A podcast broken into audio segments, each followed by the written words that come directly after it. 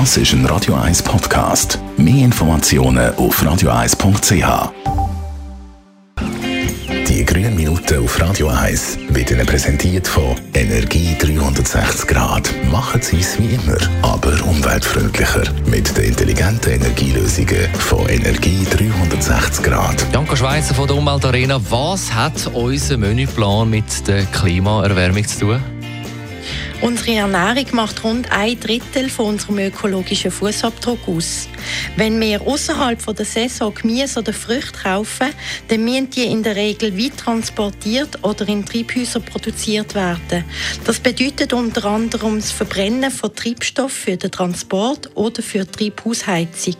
Wenn wir zum Beispiel Erdbeeren im Winter aus Südafrika kaufen, bekommen wir bei einem Kilogramm C O zwei Ausstoß nur fünfzig Gramm Erdbeere. Wenn wir aber Erdbeere während der Saison aus der Schweiz kaufen, bekommen wir bei einem Kilogramm C O zwei Ausstoß sechs Komma fünf Kilo Erdbeere. Das ist ein extremer Unterschied von fünfzig Gramm zu sechs Komma fünf Kilo Erdbeere. Mhm. Auf was muss ich da bei meiner Menüplanerstellung achten?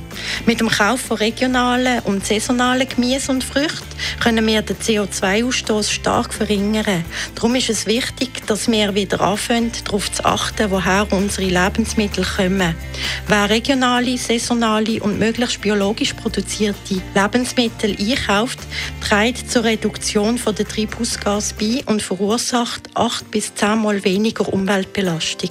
Wie weiss man denn, was gerade Saison ist?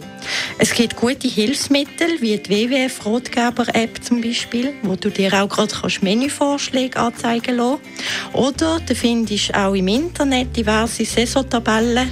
Und auch im Dezember gibt es eine Auswahl von ca. dreißig Gemüse und Früchten, wie zum Beispiel Chicorée, Kürbis, Lauch, Zuckerhut, Nüsslisalat, Äpfel und Birnen. Das alles zum Schutz von unserem Klima und Förderung auch von lokalen Produkten. Wohlverstanden. Besten Dank, Bianca Schweizer.